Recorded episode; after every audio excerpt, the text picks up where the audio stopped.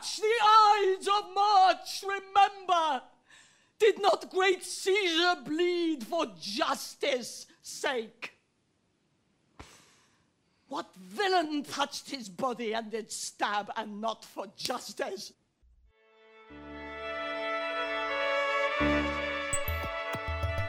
That's Harriet Walter as Brutus in the Donmar Warehouse production of Julius Caesar, which was broadcast on public television on Great Performances.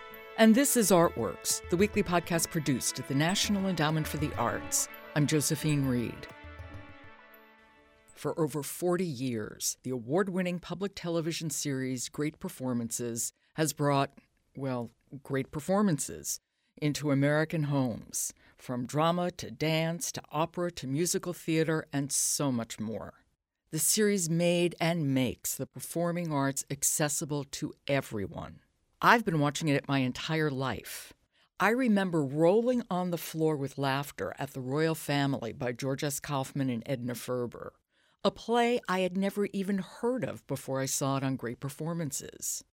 That series introduced many of us to the various performing arts. It's the longest running performing arts anthology on television, and at its helm for much of that time is executive producer David Horn.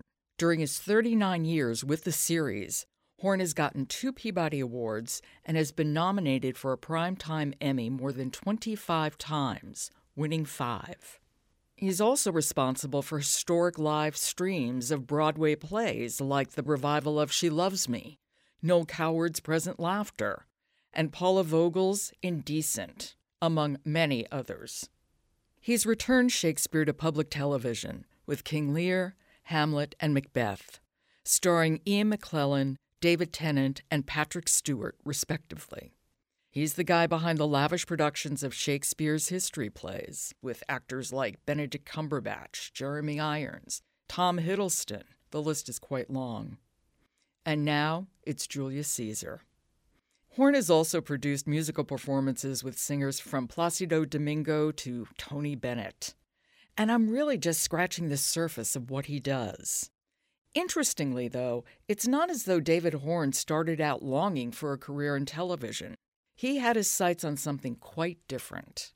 He came to New York to play jazz. that and a dime will get you a cup of coffee.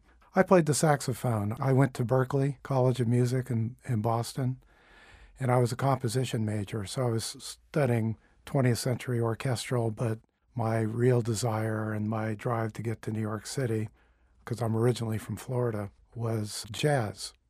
And jazz is very difficult. It's very hard to make a living, hard to make money. So I was playing on jingles and doing weddings and stuff like that. And I started as a a temporary employee at uh, WNET, uh, also known as Channel 13 in New York.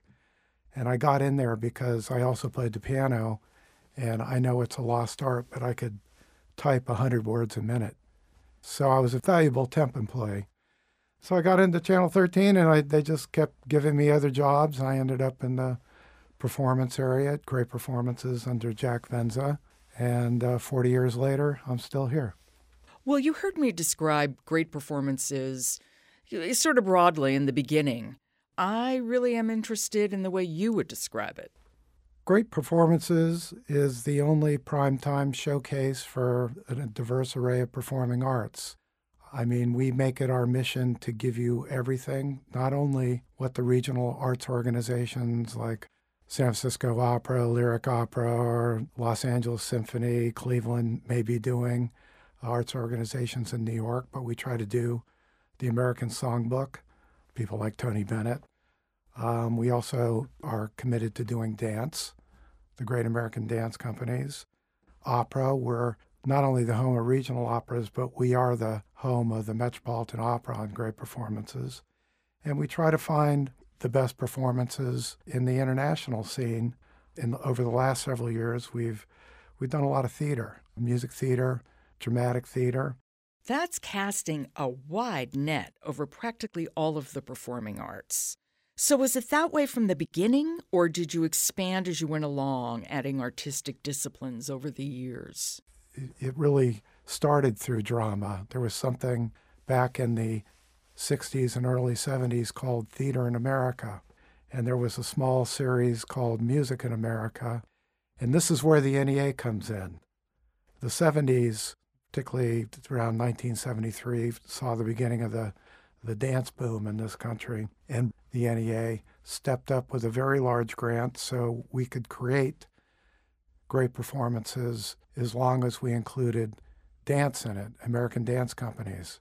Uh, so great performances came primarily classical, opera, and dance, and and drama. Now, tell me why, for you, this mission is important enough that you've been with it for four decades. I mean, you've basically devoted most of your professional life to this. Why is bringing the performing arts so important to you?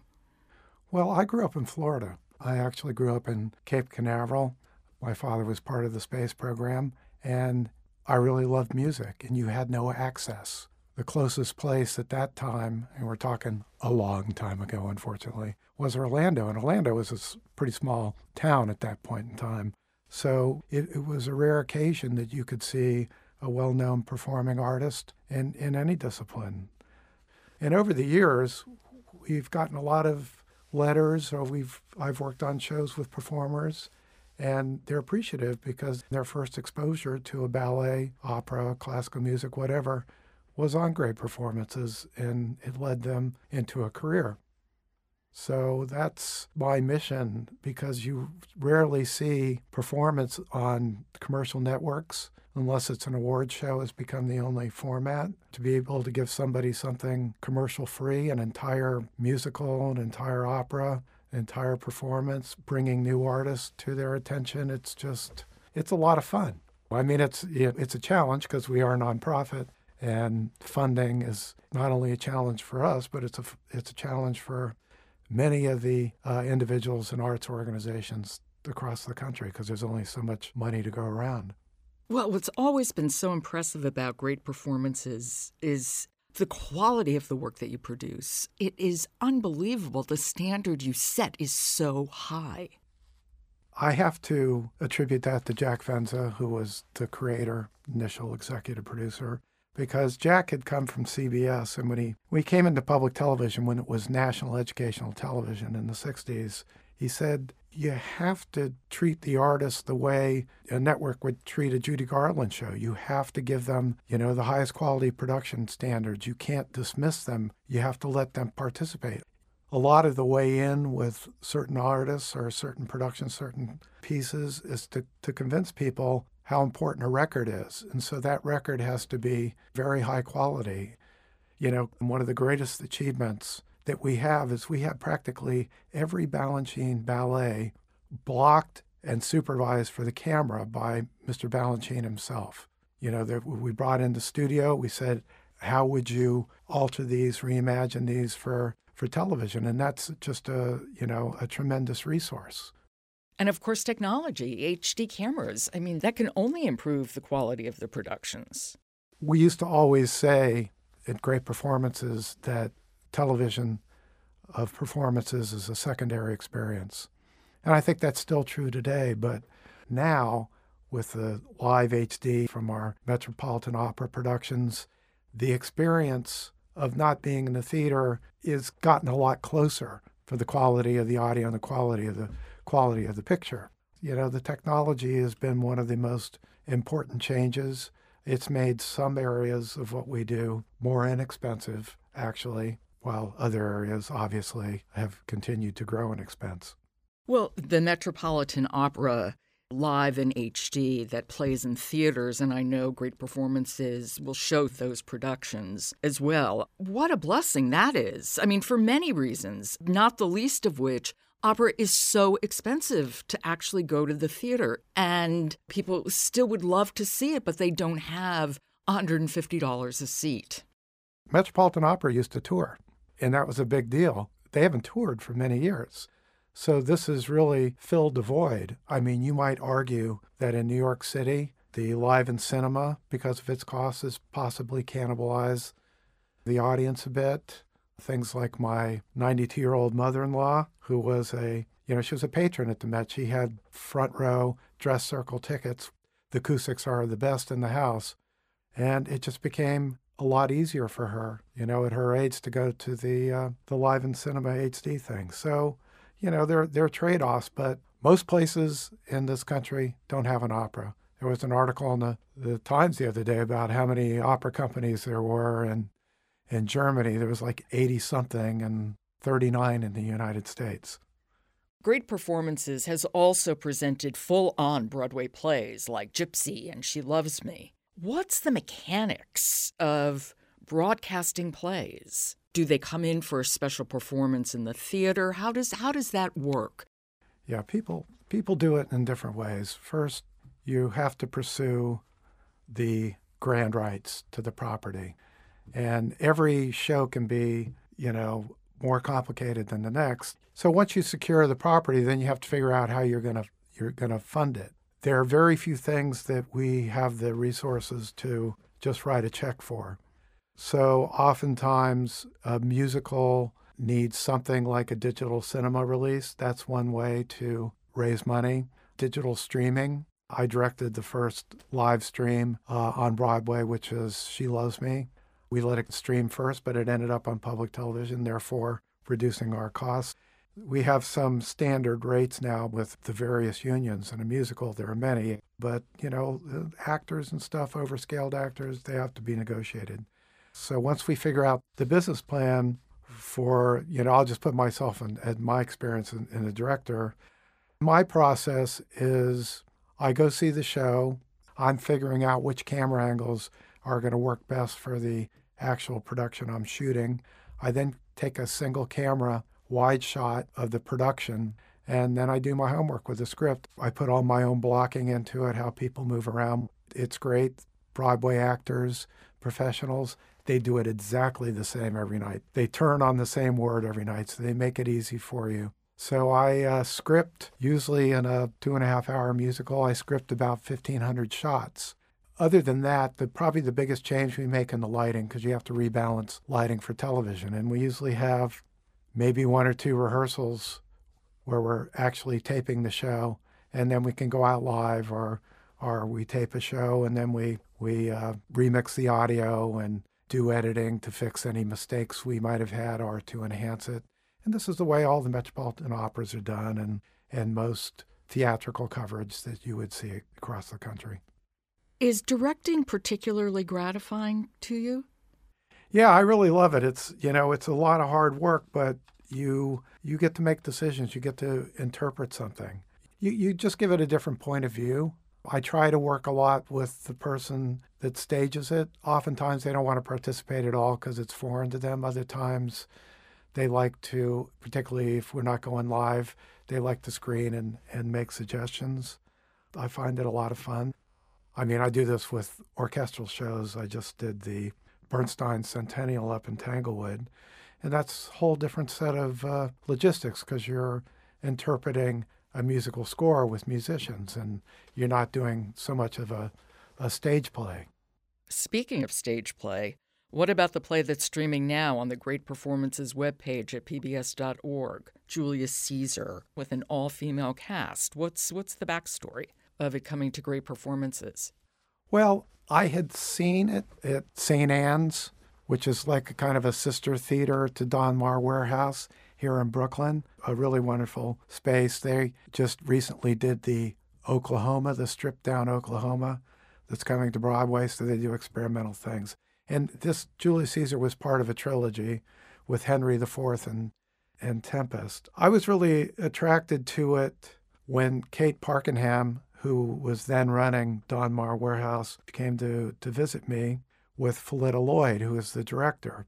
Phyllida Lloyd does a lot of Shakespeare, but Phyllida Lloyd also directed the Mamma Mia films. She's directed the Tina Turner musical that's now in, in England. So she somebody that crosses over. What was the appeal of Julius Caesar for you? Well, Julius Caesar appealed to me because in schools across the country, they tend to teach Julius Caesar, Romeo and Juliet, and Macbeth, even if they still teach those. So the thing that was the turn on for me was that it's a new form. It's staged in a women's prison. The whole idea that Julius Caesar is about shifting alliances, You know, it's about survival, overthrowing authority. The whole concept I thought worked really well. But what they did at the Donmar is they invested a lot of money in educational outreach. And I want to plug that you can go on PBS Learning Link and see a lot of this. So I think this kind of diverse, shot in a more contemporary fashion version of Julius Caesar, just there might be a couple kids in a high school class that might take a different look at Shakespeare, and that's a win for me. Well, before we go into a further conversation about Shakespeare, which I very much want to do, I'm curious about your decision to premiere Julius Caesar on public television and then stream it for a month. I know there can be a lot of tension between streaming and broadcasting, and I'm curious how you reconcile that. Well, streaming is just, I look at it as just a way, a different way to distribute our shows.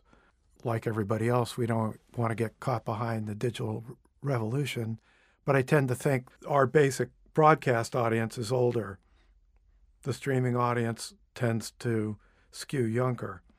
So the place we're going to grow and grow audiences for public television is certainly going to be in, in the streaming area. So, you know, I've been doing this so long, every new technology, DVDs, cultural cable channels that came and went. You know, it's a new business, and the performing arts are run by a lot of unions. And everybody was terrified of streaming. Now, most of the arts organizations, like the New York Philharmonic, are giving it away. Is figuring out a way that's the way that they're going to survive. So, our primary and our largest audience certainly is the broadcast, but we throw a lot of money in this thing. You can't find enough time in the regular schedule to run enough repeats like we used to do in the old days. So streaming's the next best thing. On public television, we used to stream for the rights term of the program, and now we stream for a month because then, as a membership incentive, public television has started something called Passport, where if you become a member of the station, you have access to the whole library of programs that are currently in rights on public television and some things that they acquire just for, for passports. So, you know, it's new day. We're we're also trying to figure out how we can expand with social media. I mean, we have long form programs. We have programs with a lot of rights issues. So we have to be very clever about how we create programming that would be primarily viewed on, on the phone for, you know, six to eight minutes that would go in tandem with our broadcast I was going to ask you that because we're in such a short attention span world, and with great performances, that's a commitment of an evening, at least my evenings. And breaking through can be challenging and thinking of ways to break through.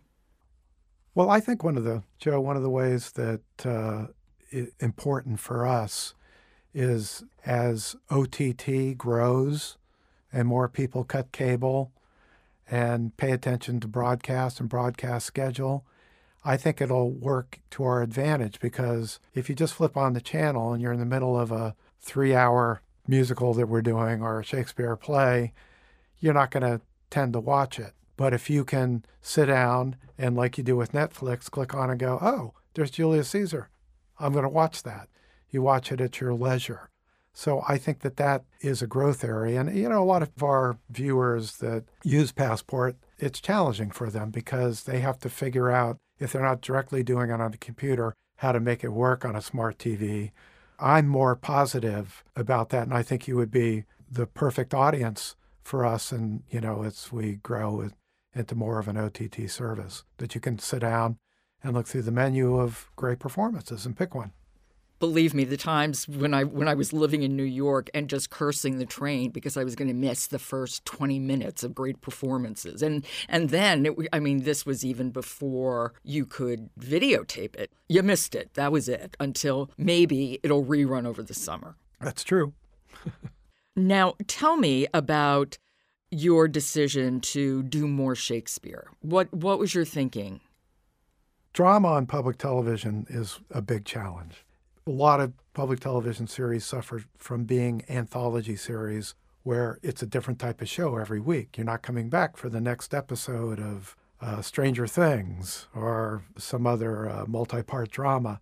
So, you know, with us, it's an opera, it's a ballet, it's a musical, it's Tony Bennett and Lady Gaga, who knows, from week to week.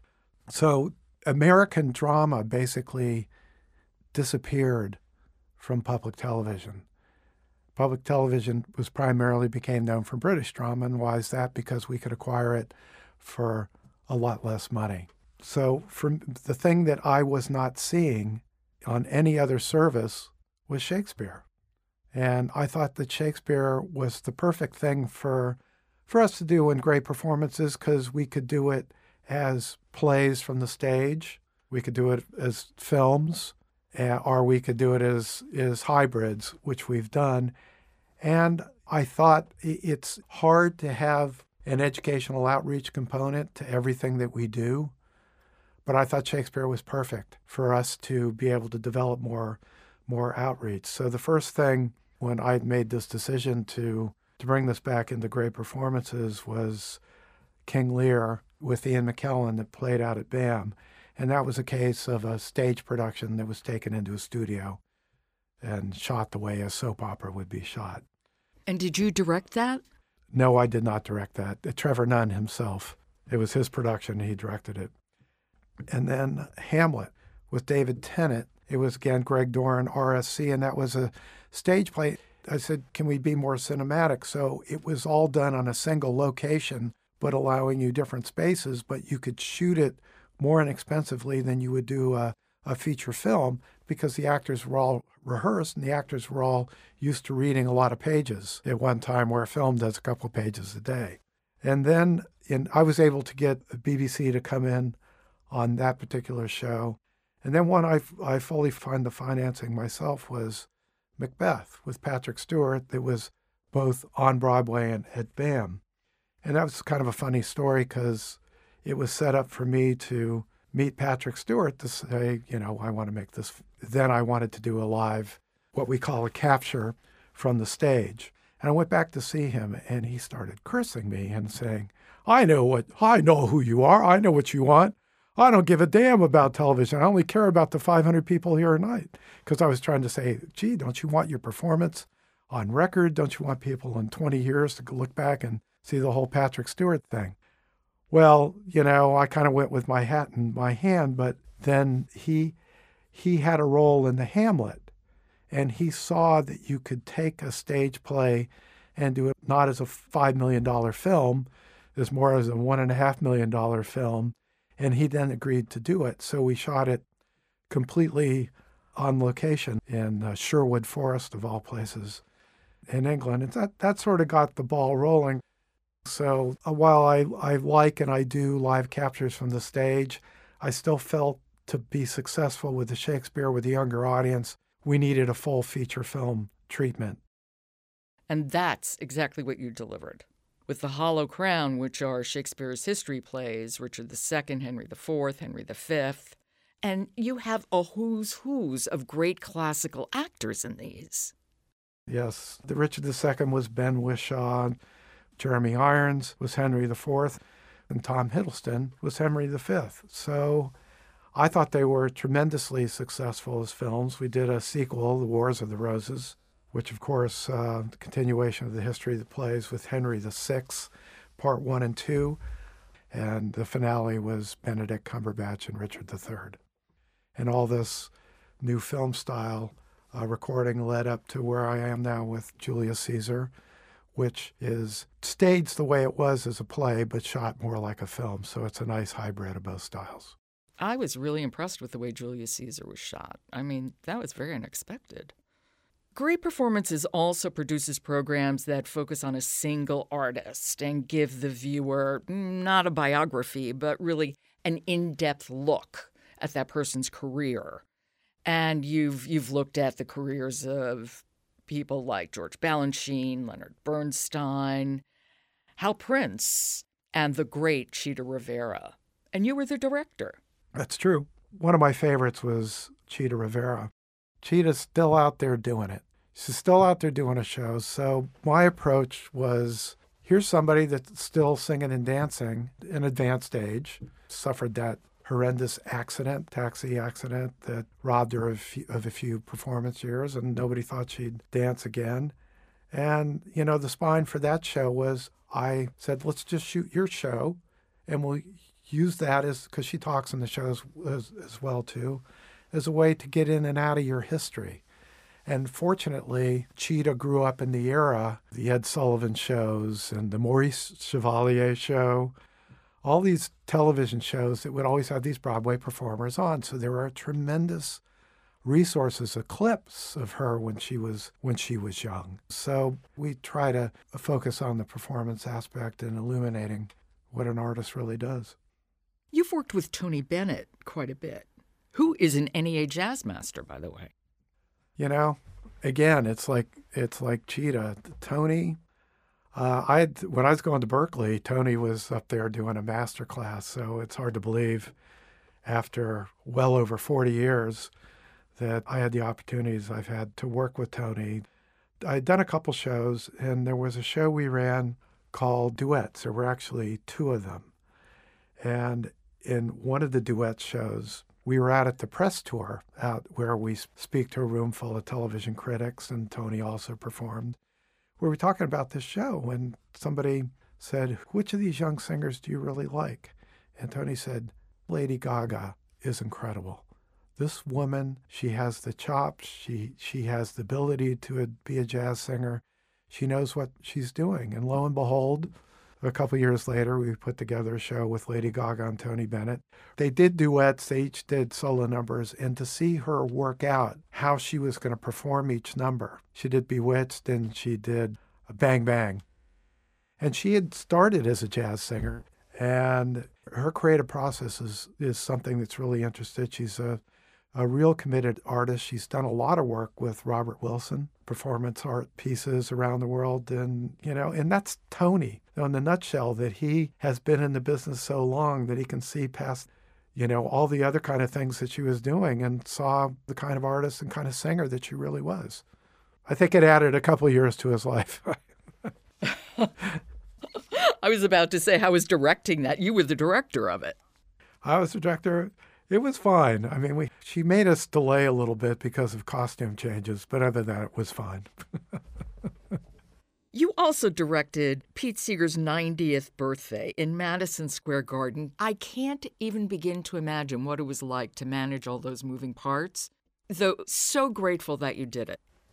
You know, you have to have a team. In the end of the day, the majority of the things I did was just to to call the cameras once I step out of my, my producing role. But that show wasn't that hard because everybody wanted to do it. You could ask anybody. You could ask Bruce Springsteen, oh, sure, I'll be there. You know, what do you want? What do you want me to do? You know, there was such joy and love in that in that house, and and kind of an extension of that kind of love. I directed a couple of years ago Joan Baez's 75th birthday. We did here at the Beacon Theater, and you could just feel it in the not only the artist she sings with, but in in the audience. We we do have to wrap up, but you love American musical theater because it figures pretty prominently on great performances, which I am very happy about. We always wanted to do music theater and great performances. It was the most expensive endeavor that we did, so we did very little of it. It's been very hard to do over the years because the Broadway community has never figured out how to use media. They think media will kill them, when in fact, if people, especially outside of New York, see something on television, it legitimizes it, and then they want to go see it in person. And so for a lot of a lot of years, we couldn't get the rights to do a musical, so I did a show, Razzle Dazzle, the music of Kander and Ebb. I did a studio show where we staged numbers by Richard Rodgers and, and Larry Hart, a tribute to Oscar Hammerstein. We've done a bunch of Stephen Sondheim musical birthday tributes.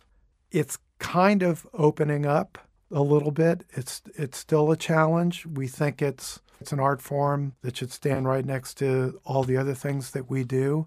Our audiences seem to like it a lot of times these days. Tell me, what are you looking forward to? A vacation. oh, I hear you. I just hope that we can maintain the amount of support that we have to do what we do. Back when I started, Exxon paid for 95% of what we did. And now we maybe on one show a year, we might have a little bit of corporate sponsorship. We rely on foundations and individuals, major gifts now to survive and are inventing new ways to do business, whether it's digital cinema or subscription streaming. It's that way around the world. Uh, my colleagues at, in Germany, BBC, France, Italy, their airtime and their budgets have shrunken greatly. You know, we used to have uh, smaller budgets than they do and, and a lot less airtime, and now we have more in prime time than a lot of the countries. So we've hung in there, and I hope to continue to hang in there. I just want to continue to do great performances.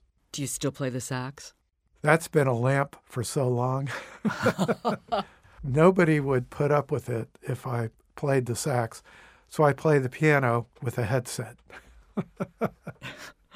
well, I want to thank you really for the 40 years that you've given us in great performances. It really is a treasure. Well, thank you very much. I appreciate you asking me on.